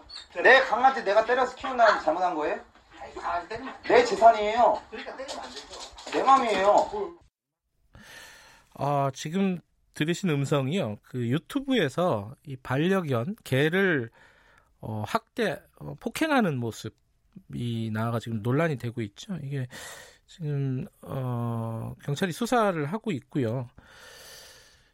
이 그 그 대 그 그 문장이 마음에 걸려요. 어 내가 내걔 어, 훈련시키는데 니들이 무슨 상관이냐 이런 얘기를 하지 않았습니까? 실제로 이렇게 생각하시는 분들이 꽤 있는 것 같습니다. 아, 설채연 수의사 연결해서 관련 얘기 좀 여쭤볼게요. 안녕하세요. 네, 안녕하세요. 근데 이, 이, 그, 반려견 키우시는 분들을 매일매일 만나실 거 아닙니까? 그죠? 네네. 지금 이런 방금 나온 그 유튜버처럼 이, 내 개니까 내가 마음대로 하는 건데, 어, 밖에서 무슨 상관이냐, 남들이 무슨 상관이냐, 이렇게 생각하시는 분들이 있어요. 어느 정도입니까? 어, 우선은 저를 찾아오시는 분들 중에는 그런 분들은 없습니다. 우선은, 아하, 예. 네, 강아지를 이제 반려견으로 생각을 하고 네. 가족이라고 생각을 하고 아플 때 치료를 한다거나 네네. 네. 보통은 더 행복하게 살기 위해서 행동 쪽 상담을 위해서 저를 찾아오시기 때문에 네. 어 저를 찾아오시는 분들 중에는 거, 이런 분들이 없고요. 네. 어 보통 이제 저도 이런 정말 화가 나는 상황 그리고 어, 욕을 하고 싶은 사람들은 인터넷이나 아니면 이런 사건 사고들을 통해서 음흠. 접하고 접하게 되는 거죠. 이 사람들, 그러니까 이 동물들을 내 마음대로 할 수 있다 이렇게 생각하는 사람들의 그 기본적으로 어떤 생각을 갖고 있기 때문인지 그게 좀 궁금해요. 어, 사실 어, 제 생각, 보통은 뭐 이런 연구 결과도 있죠. 뭐 이렇게 사회에 불만이 있거나 이런 사람들이 네. 나보다 약한 존재에 대해서 아하. 어, 그런 어떻게 보면 화풀이를 하고 네. 어, 내가 화를 내지 못 내가 화를 내가 뭔가 스트레스를 받은 거에 대해서 어, 직접 그 대상한테는 화풀이를 할 수 없으니까 나보다 네. 약한 존재에 대해서 좀 더 과격하고 학대를 한다거나 음흠. 이런 행동들을 많이 보인다라고 얘기를 음. 하고 있습니다. 그런데 실제로 이제 그 수의사님은 그 동물들을 치료를 하시는 분이잖아요. 네네. 그럼 이런 학대를 받고 뭐 예를 들어 질병이나 상처를 입고 온 동물들도 혹시 치료를 해보신 경험이 있습니까? 어, 네, 그런 경우들도 있죠. 보통은 이제 네. 저를 찾아오시는 그 보호자가 직접 학대를 했다기보다는 그 그렇지. 전에 뭔가 그런 학대 경험이나 음. 이런 걸 통해서 보호자가 바뀌게 되고 그런 학대 경험 때문에 굉장한 스트레스나 불안 증상들을 보이면서 네. 어, 저를 찾아오신 경우들은 있습니다. 그러니까 이게 이 반려견 개나 뭐 고양이 이런 애들도 사람처럼 어떤 네. 학대를 받고 이러면은 스트레스를 받고 굉장히 힘들어하는 거죠 감정적으로. 네, 당연 당연하죠. 그, 어떻게 보면은 예, 예. 그런 학대나 트라우마에 대해서 어 모든 경우가 그렇진 않지만 가끔은 사람보다 더 예민하게 아하. 반응을 하는 경우들도 있습니다. 그래요. 네. 근데 이런 사건들이 계속 생기는 이유가 네네. 법 법이 좀 미비해서 그렇다라는 얘기들도 있던데 어떻게 보세요, 수의사님은? 네, 우선은 지금 있는 법 자체가 네. 어, 우리나라 같은 경우에는 2년 이하의 징역 또, 또는 2천만 원 이하의 벌금형을 받게 되는데 네. 지금까지 한 번 이후로 한 번 이외에는 네. 구속된 경우가 없는 걸로 저도 알고 있고요. 아, 구속된 사건이 어, 없었다. 예, 네, 한, 한 번밖에. 예. 네네. 그리고 뭐 벌금도 2천만 원까지 올라간 적은 네. 네 없다고 알고 있습니다. 그래서 어, 사실 우리나라 법 자체가 상당히 약한 편이고요. 네. 예를 들어서 뭐 독일 같은 경우에는 어, 헌법에서 이런 동물권을 보장을 하고 있기도 하고요. 음흠. 미국 같은 경우에서는 FBI에서 어, 이런 동물 학대를 반사회적 범죄로 규정을 하고 상당히 또 중형을 내리고 있습니다. 근데 그 네. 이유 중에 하나는 아까도 말씀드렸듯이 어, 이것도 그런 연구 결과에 다 나와 있지만 그 나보다 약한 존재, 특히 이제 동물 동물에 대한 학대 범죄는 이것이 그냥 방치되었을 경우에 사람의 범죄로 이어지는 경우가 상당히 높기 때문에 아하. 그런 범죄를 네, 미연에 방지하고자 동물에 대한 학대가 있을 때 중형을 내리는 경우가 선진국에서는 많이 있습니다. 아 그렇군요. 그러니까 동물에 대한 학대가 단순히 거기에서 네. 끝나는 게 아니라 확대되면은 다른 사람 에 대한 네 그렇죠 아. 나보다 특히 이제 나보다 약한 존재에 대해서 소수자라든가 그죠 네네 네 지금 이제 어, 이런 학대도 문제지만은 어, 지금 휴가철 때마다 또 나오는 뉴스가 있습니다 이 동물 네네. 키우다가 아무데나 버리는 유기하는 뭐 이런 케이스들이 꽤 많은 것 같아요. 예, 그, 뭐이 골머리를 앓고 있다 그러더라고요. 유기동물들 보호하는 쪽 이런 쪽에서는 너무 많아가지고 네네네. 이거는 또 어떻게 봐야 돼요? 이거 참 이게 너무 무책임한 것 같긴 한데 무책임하다 그러고 끝낼 일은 아닌 것 같고 어떻게 해야 됩니까 이거는? 이게 우선은 뭐 여름철에 이렇게 유기하는 이유는 크게 두 가지로 볼 수가 있는데 네. 하나는 이런 휴가 기간에 예. 어 뭔가 맡기는 것에 대한 그 돈이 아깝다거나 어네 이런 우리가 day care 아니면 뭐 hoteling이라고 하죠 그런 예. 것들에 대한 어 돈이 아깝다거나 아니면 이, 이 친구 아이고 전화 전화가 끊어졌습니다. 아유 죄송합니다. 아, 전화 연결을 할 거고요. 이 지금 이게 휴가철에 이 문제가 뉴스에서 한 번씩 나오는 거 계속 보셨죠? 이뭐 지금 말씀해 수의사께서 말씀하신 부분은 어 어디 맡기는 비용 같은 것들이 아까워서 그런 경우도 있다고 하는데 어, 지금 연결 다시 되셨죠?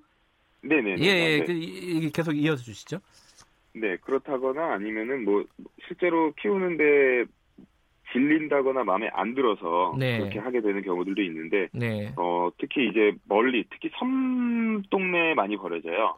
아 그래요? 혹, 네 혹시라도 다시 찾아오지 못하도록. 아이고. 네. 근데 이거는 계속 우리가 안 된다 뭐 안타깝다 이렇게만 생각할 게 아니라 네. 시스템적인 네. 문제가 가장 중요하다라고 생각이 들어요. 우선 우리나라는 강아지를 이 반려견을 키우는 네. 그 진입 장벽이 너무나도 낮기 때문에 네. 어 너무도 그냥 물건을 사듯이 그 학대하는 사람이 얘기했듯이 그냥 물건을 사듯이 음흠. 어 강아지를 구매하는 경향이 상당히 크고요. 네. 우리가 여름철 휴가 얘기를 하고 있지만 사실 또 강아지들이 많이 버려지는 시기가 1, 2월 달이에요. 어 그때는 또 왜 그래요? 어 크리스마스 때 선물로 줬다가 아이고 네, 1, 2개월 키워보니까 키우지 못하고 1, 2월 달에 예. 버리게 되는 거죠. 그러니까 예. 이것처럼 계속 이제 물건이라는 인식, 그리고 이 진입 장벽이 너무 낮은 것. 뭐, 독일 같은 경우에는 우선 강아지를 키우려면 강아지를 키우기 전에 수업을 들어야 되고요. 음. 그리고 강아지를 키우게 되면 세금을 내야 됩니다. 음. 네, 세금을 내야 되는데 대신에 뭐 교육을 받으면 그 세금을 감면해 준다거나 네. 이런 식으로 시스템이 되게 잘 되어 있고 어 가격 자체도 우리나라 곱하기 10 정도라고 보시면 됩니다. 그러니까 이게 키울 만한 어떤 자세가 돼 있는 사람이 키워야 된다 이런 말씀이시네요. 그죠? 네, 그거를 시스템적으로 음흠. 그냥 개인한테 맡길 게 아니라 국가에서 네. 시스템적으로 그럴 키울 만한 자격이 있는 사람들만 키울 생각이 들도록 만들어줘야 된다고 생각합니다. 알겠습니다. 요번 그 어, 반려견 폭행했던 사람이 어떤 처벌을 받는지 한번 좀 지켜볼 일이겠습니다. 오늘 말씀 감사합니다.